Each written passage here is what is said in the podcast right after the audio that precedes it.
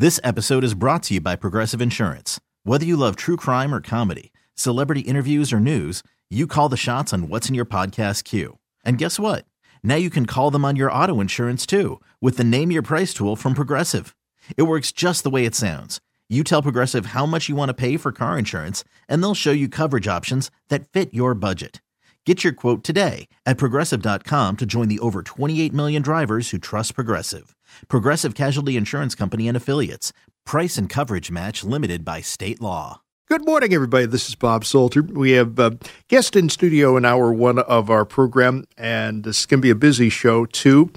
Um, you're going to learn a good deal of information in uh, this first hour of the show because this takes us into an area of discussion where we have not gone often on this program.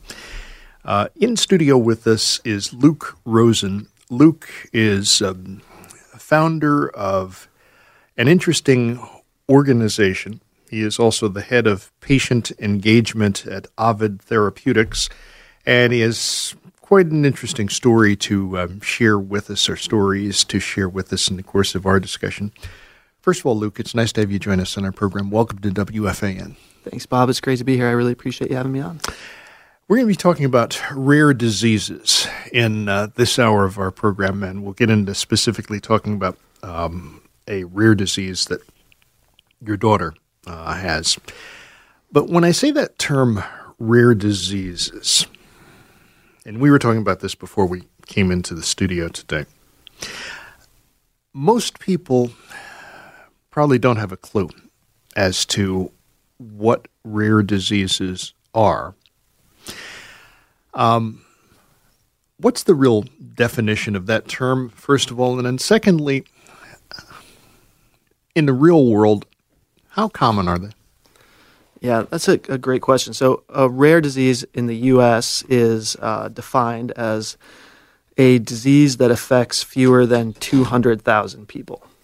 Um, and so, we know of about 7,000 different rare diseases. And so, you know, if a rare disease affects um, one in 10 of our population. And, and, but the real, you know, the, the, there's, there's possibly many more people affected by a disease that is rare.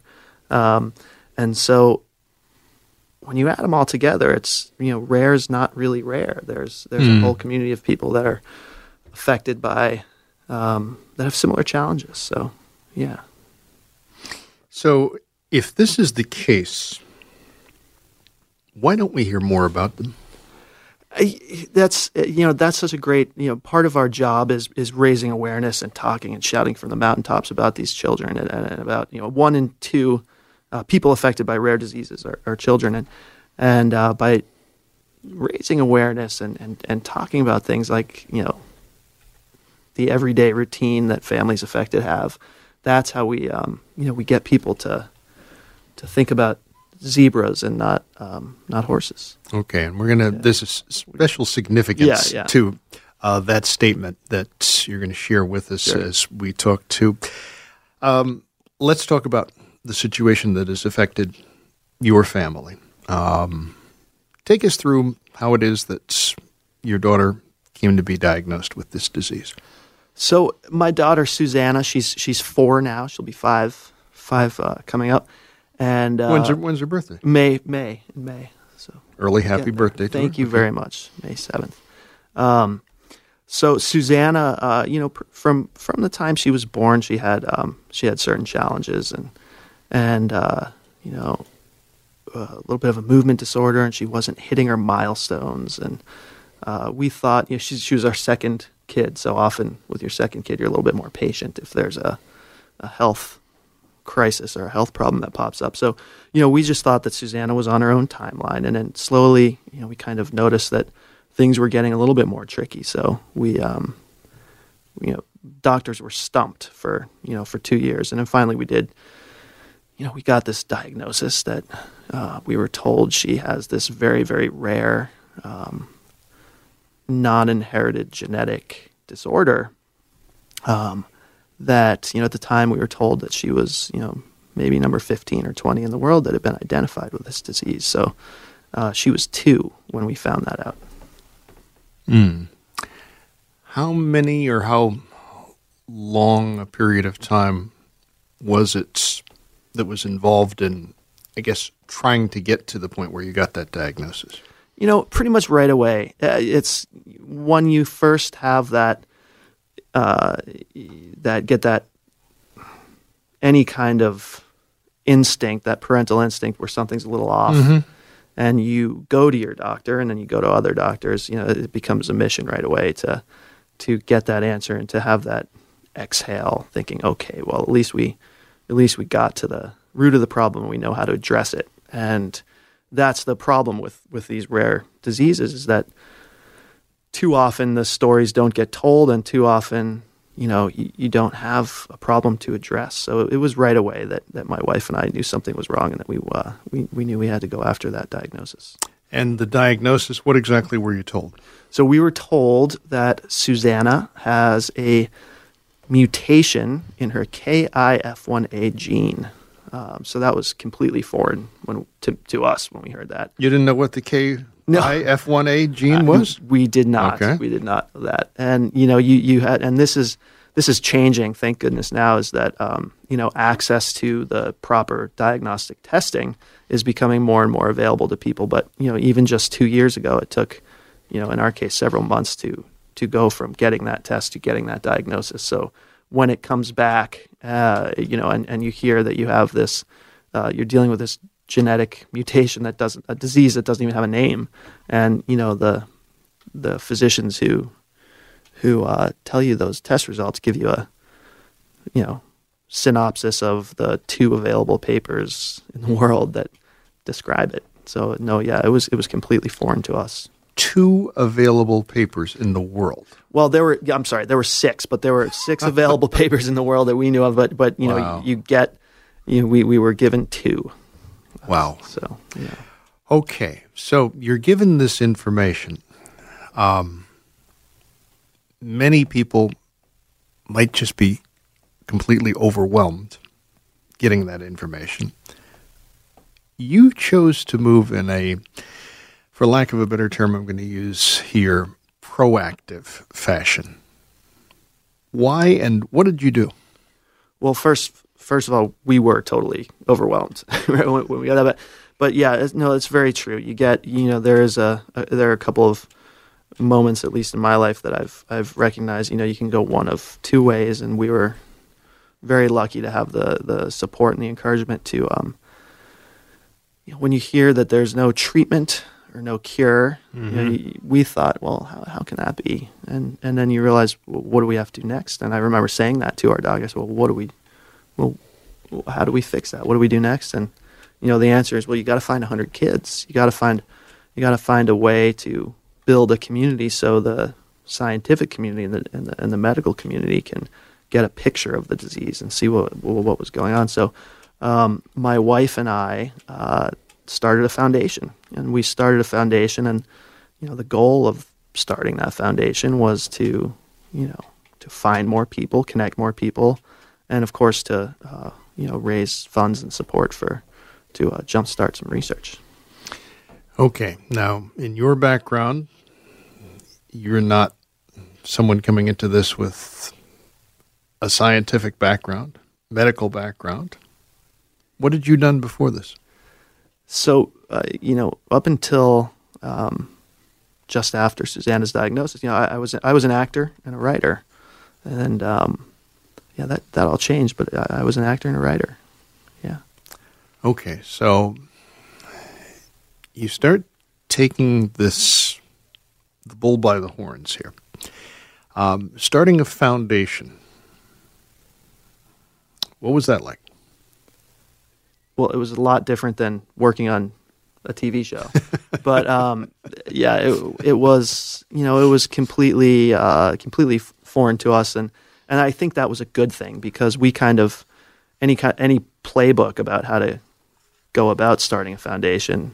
Um, we there's such an urgency behind um, trying to accomplish these goals that we were trying to accomplish. So we didn't have you know say time was as much our enemy as nature. So we we had to kind of move fast. So we threw out any kind of playbook, and you know, it, it was pretty remarkable. My wife, um, I mean, she's really our anchor in so many ways, but she, you know, we we uh, we set out. We started a website, and we primarily just started that website to to get disease education and the available literature in one place because that was hard to find. And Mm-hmm. when you have a disease with no name, that's just you know a couple of letters.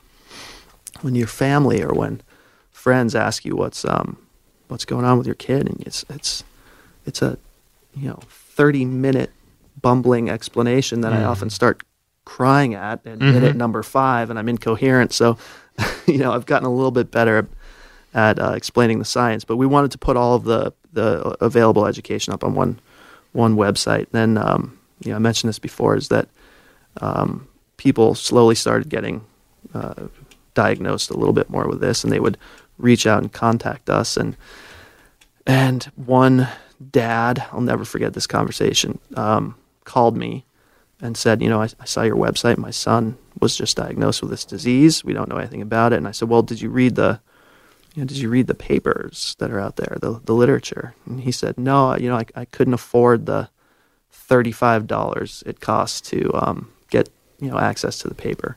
I thought, my God, everybody has the right and the you know not just the the duty, but the right to learn about their disease and their child's disease. And as soon as we understood that that was one of the missing links, that became our mission: is to make sure people were educated as much as possible about what was going on, and that was the impetus to really um, move forward with uh, that element of our foundation. And, and when we started connecting more people, was remarkable. All right. We're going to talk an awful lot more. Take a pause in our discussion with Luke Rosen. He is founder of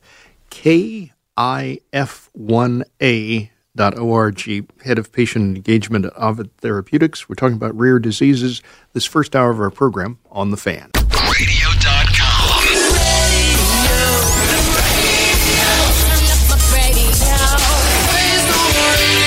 Radio.com.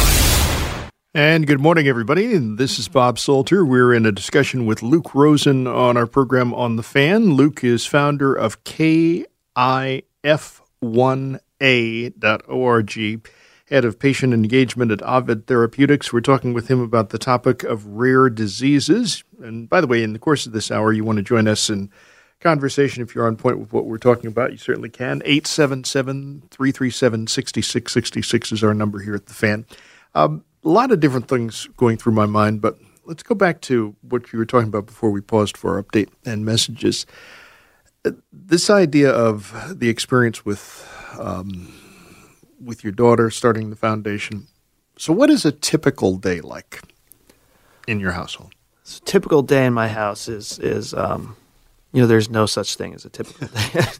uh, you know, it's every morning is different and every day is different, um, and it's not just because of the the physical and health challenges that my daughter Susanna faces and how that affects everybody. It's it's just uh, um, you know the new normal. You, you, when you when you find out this new normal, it's um, it's a big learning curve. Um, so typically, you know, I'm up at four thirty.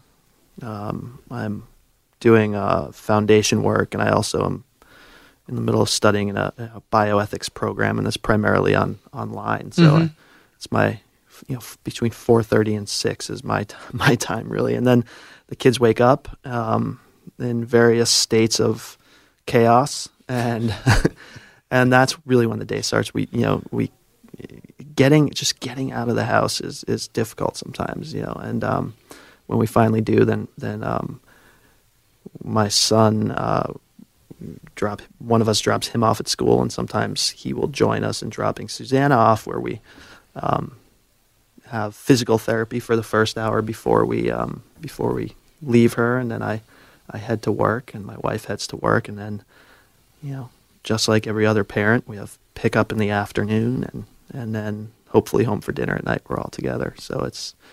But then again, you know, you get thrown a curveball where you know she might have a a seizure or she might have a fall or something, and, and, and all of a sudden the day changes. You, you're in the emergency room, and and uh, everything everything is, is is different. So, in terms of seizures, how often, How many in the course of a course of a day can she have? Well, uh, you know, that's one of the things about at least specifically to Sa- Susanna's disease is that you don't quite know if she'll sometimes be having these um, these events, uh, and you're not sure what it is. If it's the, you know, just the, the, the if it's somehow the course of the disease, if it's a, if it's a seizure. Um, but she has these moments that we now know are, are likely seizures, anywhere between, you know, between five and a hundred times a day. You just can't quite tell, um, and a lot of it happens at night. So, um, you know, one of usually my wife, one of one of us ends up sleeping with Susanna to make sure everything's okay. That's got to be, uh, you know, as a parent, that has to be awfully scary. I mean, how do you? I, I, I assume over time, you kind of get used to it. It sort of adapt to the fact that this is taking place. No, you know, I, I guess you would think so, but no, you. I, at least in in our two year experience, we we never get used to it. I mean, you never you're never prepared for what happens because you're. I think this is true for every parent. Um, you're never prepared for being in a moment where you're um, helpless and don't know what to do with your with your kid, and so we're constantly in fear that um, we're going to have one of those moments. So the toll on you and your wife as parents, how do you deal with that? That's such a hard question to, to answer because I don't th- quite think that, you know, rare disease parents, at least I can speak for ourselves, have have the luxury of, of being able to have that private and one on one connection as regularly as, as we might otherwise. Um, you know, we also have a son who's an extraordinary kid. Um, He's seven, right? he's seven Right. going on 40. You told me that before. Yeah, I did. It's true. He's got a lot to deal with. He, he's a great. He's a great kid, and so you know, but having that attention is is yeah is, is, is our primary focus. And how has he adapted? Remarkably, and I think that's because well, I know that's because he's in a situation where what would be, um, you know, weird or um, uh, troubling for uh, for uh, you know other kids uh, his age that aren't going through this is is commonplace for him. So he's much he's a much more tolerant person certainly than I was when I you know I was his age. But he's um, he's really just a remarkable kid. Uh, he um, he looks at people with um, an indifference and a non-judgment that uh, is a result of of living with a sister who has this rare disease. And some people will wonder. So let me ask the question because, again, it's a natural one, and we're having a discussion which we're trying to learn some um, information about what it is that this is like for you as a family. You know, you talk about the sense of dealing with this situation on a, a daily basis. Also, in the real world, we have to ask, if you don't mind, um, how do you deal with the financial burden of it?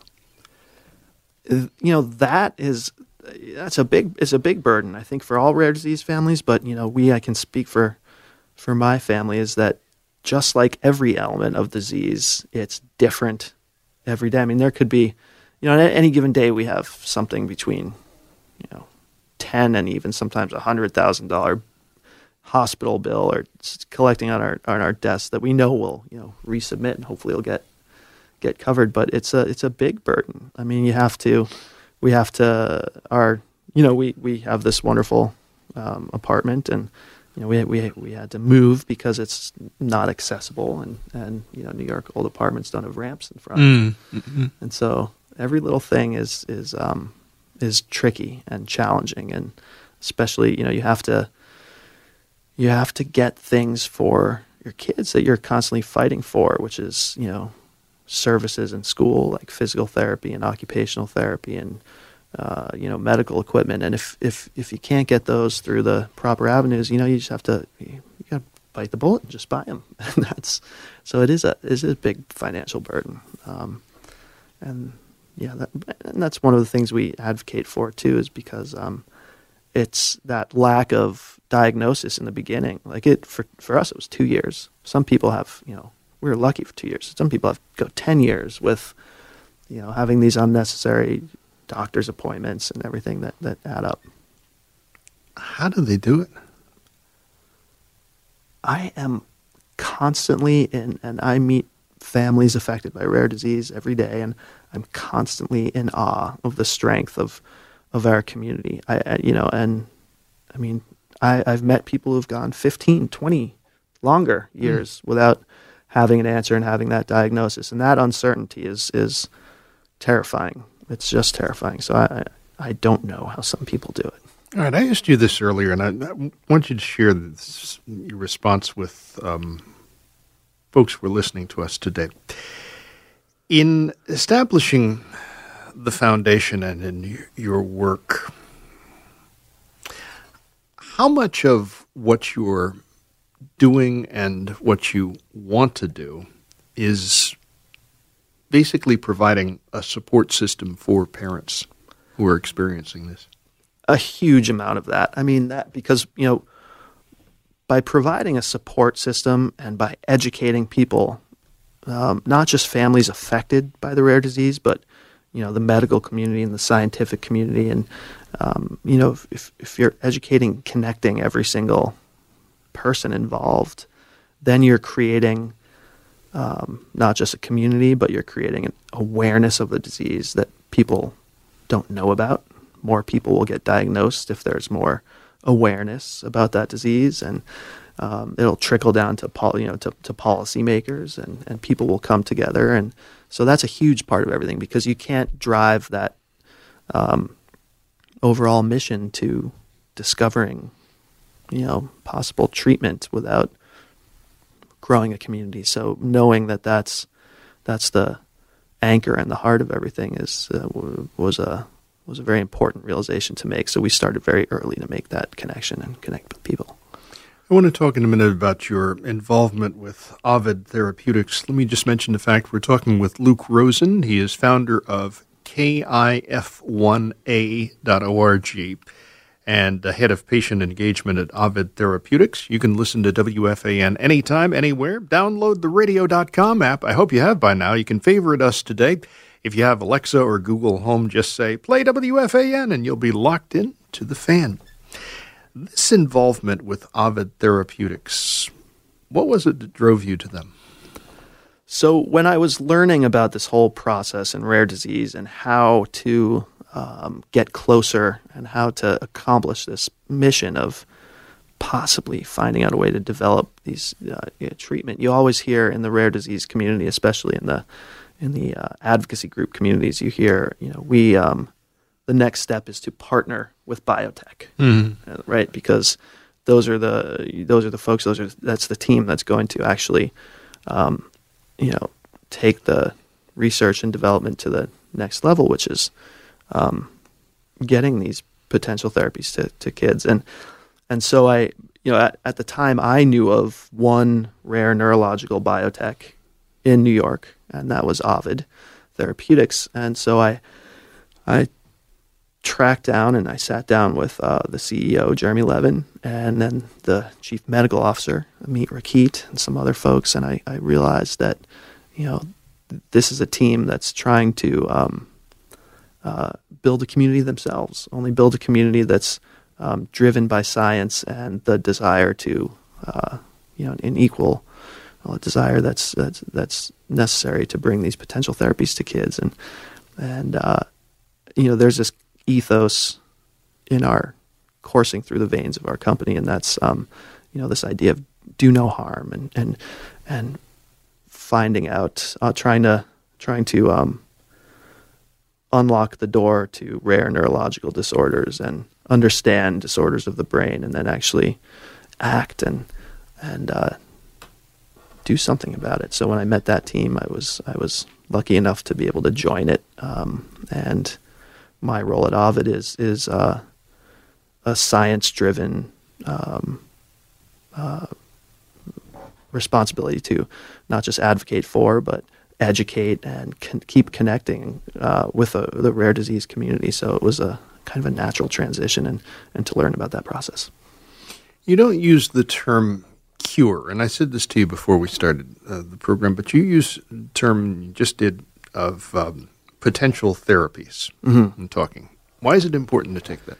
It's important to, to th- think about that because with with with these and to say that and articulate that um, because with these within these diseases and again I can I can certainly speak you know specifically to my own situation um, but within these diseases there are um, multiple you know symptoms or multiple other diseases within this big disease that we don't know about. So it's important to you know we think about treating the challenges that are happening within the disease before we can you know while we're on the way to uh, uh, discovering something for the entire disease or to address the the disease as a whole and and I, f- I feel like when there's any hint of um, um, something new the the word possibility is is a big word to have because um, we're all we're all really on that mission and and and you got to think that everything's possible.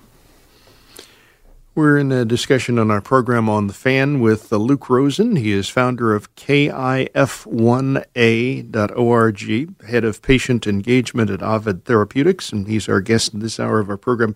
We're talking about this topic of rare diseases, and um, he shared an awful lot with us in talking about this um, rare disease that uh, his daughter Savannah has, uh, Susanna is uh, dealing with uh, uh, too, and um, you know, we'll get into talking as well about some of the um, research studies and the like that are um, ongoing, and um, possibly ways that people who are listening to us can get involved and be helpful.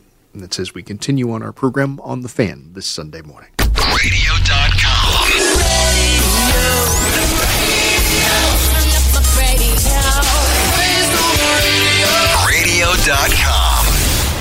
I guess that's as close to a positive comment from Minko as I'm going to get a positive treat for me. Hmm. Well, good morning, everybody. This is Bob Salter. We're in discussion with Luke Rosen this first hour of our program, talking with him about this topic of rare diseases. He's the founder of KIF1A.org, head of patient engagement at Ovid Therapeutics, and he's uh, talked with us on our program about this uh, topic.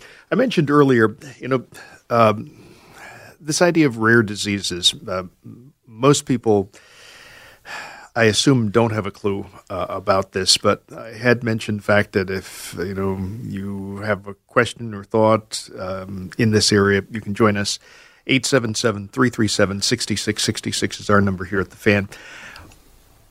I want to talk about some of the studies that are going on uh, right now, but I also want to take time to talk about what it is that um,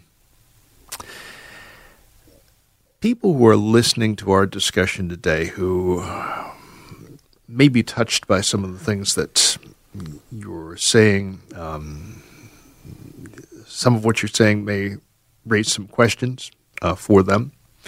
Because we get a lot of people in a lot of different areas. You know, it could be a, a parent, a grandparent, aunt, uncle. It could be somebody who works in the medical field um, some of my colleagues who work in the educational field, um, people who work in physical therapy um, and the like. What can people who are desirous of being helpful or supportive, what can they do? They can talk about it and uh, raise awareness. I, I, I think that we've accomplished a great deal if we just get somebody to talk about a rare disease in a conversation, because that's part of the awareness. If if you're able to um, if you're able to encourage dialogue and and create a, a, a an environment where where people can tell their story, it's it's, it's so important. So.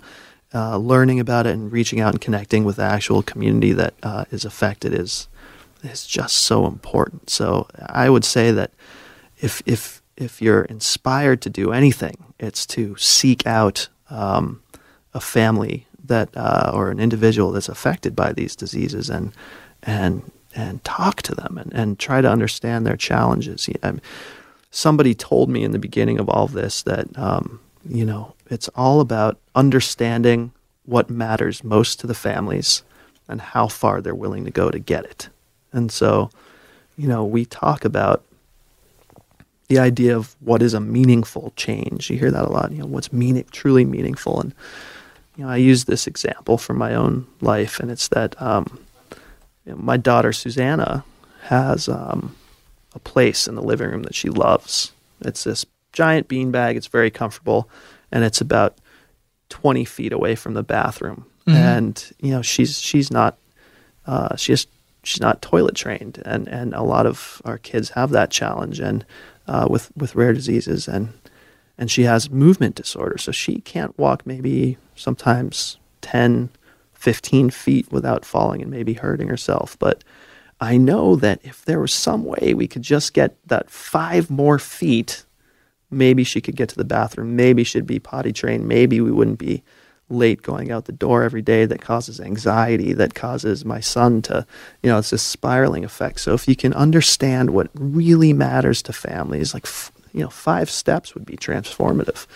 And so I would say, try and understand what really matters to families and, and join the team and figure out a way to, to make an impact. Somebody goes to your um, website. What sort of things can they learn there? You can learn about the disease. You can learn um, the you know the current research that's happening and how to get involved. And you know the first thing that when someone reaches out to us um, and, and tells us that they've just found out about this diagnosis, the first thing we say is, "Welcome. You're not alone. You have a community of people that are here to to support you, to help, and to um, uh, to sh- to share stories." And and uh, second. Uh, you and your physician need to contact um, whatever team is is, is doing um, the the relevant research, and that's um, that's really important for every single. And this is a big part of, of what we do. Is, is is every person and family member affected by this has a very specific and very important role, and and to be active in not just your own care, but in the process of furthering uh, the community towards towards uh, the shared mission of finding a possible treatment. The studies that are ongoing now, can you describe them for us? Yeah, I mean, uh, you know, there's there's a process in all of rare disease that seems to be um, uh, uniform is not right, but it seems to be consistent, and that's and it all starts with connecting and with with um, with creating this community. Um, you have things like a natural history study, it's called. And what that is, is everybody, again, playing an active role and speaking with the researchers and the physicians and talking about their challenges. And so that's a big part of, at least for, for KIF1A right now, is, is being part of that study because you can't, you can't um, drive towards a possible treatment without having that first study. So understanding the disease before you move to the next step is, is paramount. And yeah, so that's that's one study, and then um, a, a big part of things is educating people about the process, how you would do things like. Uh, you know, in, enrolling in or becoming part of uh, part of that research is important. So, yeah, um, I don't know if that answers the question. It does. Um, and when we talk about exactly where this research is taking place, Uh, so the research for KIF1A is happening at Columbia University with this incredible, incredible team um, uh, of, of of researchers who are just so supportive and and you know they're part of the community. That's the thing that's remarkable is that um, with rare disease, every single different piece of the puzzle. Um, when I say community, I don't just talk about, I, I don't just mean the families, right? The researchers, the physicians, they're all part of this community that are, that care so um, relentlessly about the kids. Now, I'd like to ask you about um, a couple of other um, items, too. Um, one, I believe, is it pronounced Engelman's? Angelman syndrome. Angelman's. Angelman syndrome. sy- yeah. syndrome. And um, 935. Um, can you tell us about that? Yeah, I sure can. So at, at Ovid, we work with um, multiple rare disease communities, um, but we work with the Angelman syndrome community and the, the, the rare epilepsy community too, and and those are um, two of the you know ongoing ongoing uh, studies, and also just the the, the you know f- for my role at Ovid is really engaging with those communities. So um, yeah, those are two of the rare disease communities that I work very closely with, and just have I'm in constant amazement about the strength of those those families. And what's the timeline of those studies? You know, it's it's it varies from um, from community to community. So, uh, you know, it's you can every single member of our team are, is working um, you know diligently to get you know to, to, to get to where we need to go as, as fast as possible. And when we're talking about um, this approach with uh, research, with studies, um, sometimes people will hear, um, you know, the terms genetic testing, okay, and an immediate image forms in their mind. What should we really know about or think about when we hear that? Yeah, I mean, you know, there's that's a huge, huge and important um, element of getting that diagnosis. That's so important to uh, to to families and to understanding the disease is genetic testing, and and it starts, you know, it starts with the family, and then in the clinic, and and trickles all the way down to policy about um, you know how you get access to that testing because you know without access to that testing, it's very hard to get that that you know a diagnosis, and so um, you know what happened you know in my experience just two years ago it took you know several months to get that diagnosis. And and now it's just with with next generation testing it's getting more and more accessible and faster and faster. And which is which is why these diseases that we think might be um, might you know and you hear that some of these diseases are so rare they affect just you know a smaller amount of people but that's not really the case right is that there are likely thousands of people that are um, uh, affected by these diseases. They just haven't had access to the right testing to understand that and to find that out. So, access to genetic testing is just so crucial. And a companion question to that, because this goes back to something you mentioned earlier in our discussion, uh, paying for that. Okay, what do you do if you're told that you need that testing, but your insurance says they're not going to cover it? So that's uh, also changing with access is the cost of that test. So the cost of the test, the more we know about it and the more um, common it becomes, is is going down. Um, but you know, there's always a way to um, to get the tests you need, and whether it be a foundation, a nonprofit, or or uh, you know, every single hospital has uh, has an advocacy and social work element to it. So uh, there's always a way. Everybody's entitled to understanding what's what's going on with their health, and and genetic testing is a is a is an important piece of that puzzle, and and so there's always a way to get that testing. There's always a way to do it. You just have to really work and ask the right questions. The advice you would have for someone who's newly diagnosed, what's the most important thing you want them to know? Well, as always, the most important thing is you know talk to your physician because you- have to be on the you know you have to be um, as in control as possible about the day to day health challenges. So beyond that, beyond that obvious and, and essential part of communicating with your with your doctor is is the idea, and I always say, you know, you are not alone. That feeling of isolation is it can be completely overwhelming and can take a toll on anybody. And, and just understanding and, and, and communicating that to um, every single rare disease community that you're not alone. There are people um, to share your stories with and there are people that want to listen and that there's an entire scientific community out there who once they hear the stories and understand about these diseases they're they are likely to to move forward and to take it into the lab and to take it into the classroom and and and that's how you make progress When you think of the future, are you optimistic? I am optimistic. Why?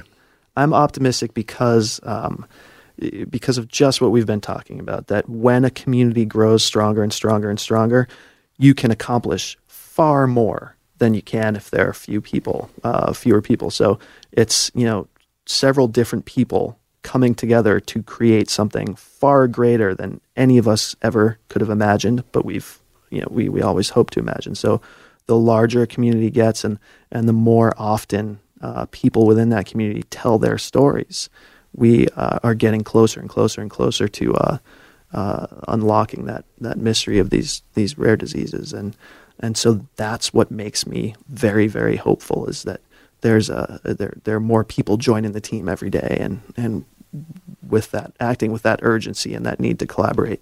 So it's really the people in the community that make everything um, teeming with hope and, and possibility. Okay, here's your opportunity. I've mentioned it a couple of different times. Invite, invite people listening to us to visit your web, your website. Oh, thank you. Yes. So please, uh, you know, if you want to learn more about KIF1A, you can visit www.kif1a.org. And uh, you know, if, if you want to learn about the communities um, at uh, you know that, that we build and work with at Ovid Therapeutics, you can visit um, Ovid, O-V-I-D-R-X.com. And there are other incredible resources, um, and you can find all of them on those two websites. And the other thing I should ask you too, um, through that site, can people donate? Absolutely. There's always, uh, you, you certainly can, and thanks for asking that. Um, people can donate, of course, um, you know, while, you know, of course, donating money and finances is always really, really an important piece of the puzzle. Donating skill sets are a huge piece. So, you know, uh, pick up the phone, give an email. There's always a way to help, and and uh, we're always so thankful for for that help. Skill sets like what? What are you looking for? What do you need? Uh, skill sets like people who can help educate and build those communities, and people who can plan events, and people who can help get the words out. But you know, everybody has that skill set of being able to tell your story. So my one message is reach out and tell your story because it has great impact. KIF1, that's the numeral 1A dot org. Founder of KIF1A.org, head of patient engagement at Ovid Therapeutics, Luke Rosen, our guest this first hour of our program on the fan. Luke, thank you very much for joining us. Certainly good luck with your work. Thank you so much for having me. This uh, this means the world to me. Wonderful discussion. Hopefully, some of the folks listening to us can be supportive of your efforts too. And we got a lot more to get to on our program this Sunday morning. This episode is brought to you by Progressive Insurance. Whether you love true crime or comedy, celebrity interviews or news, you call the shots on what's in your podcast queue. And guess what? Now you can call them on your auto insurance too with the Name Your Price tool from Progressive. It works just the way it sounds. You tell Progressive how much you want to pay for car insurance, and they'll show you coverage options that fit your budget. Get your quote today at progressive.com to join the over 28 million drivers who trust Progressive. Progressive Casualty Insurance Company and Affiliates. Price and coverage match limited by state law.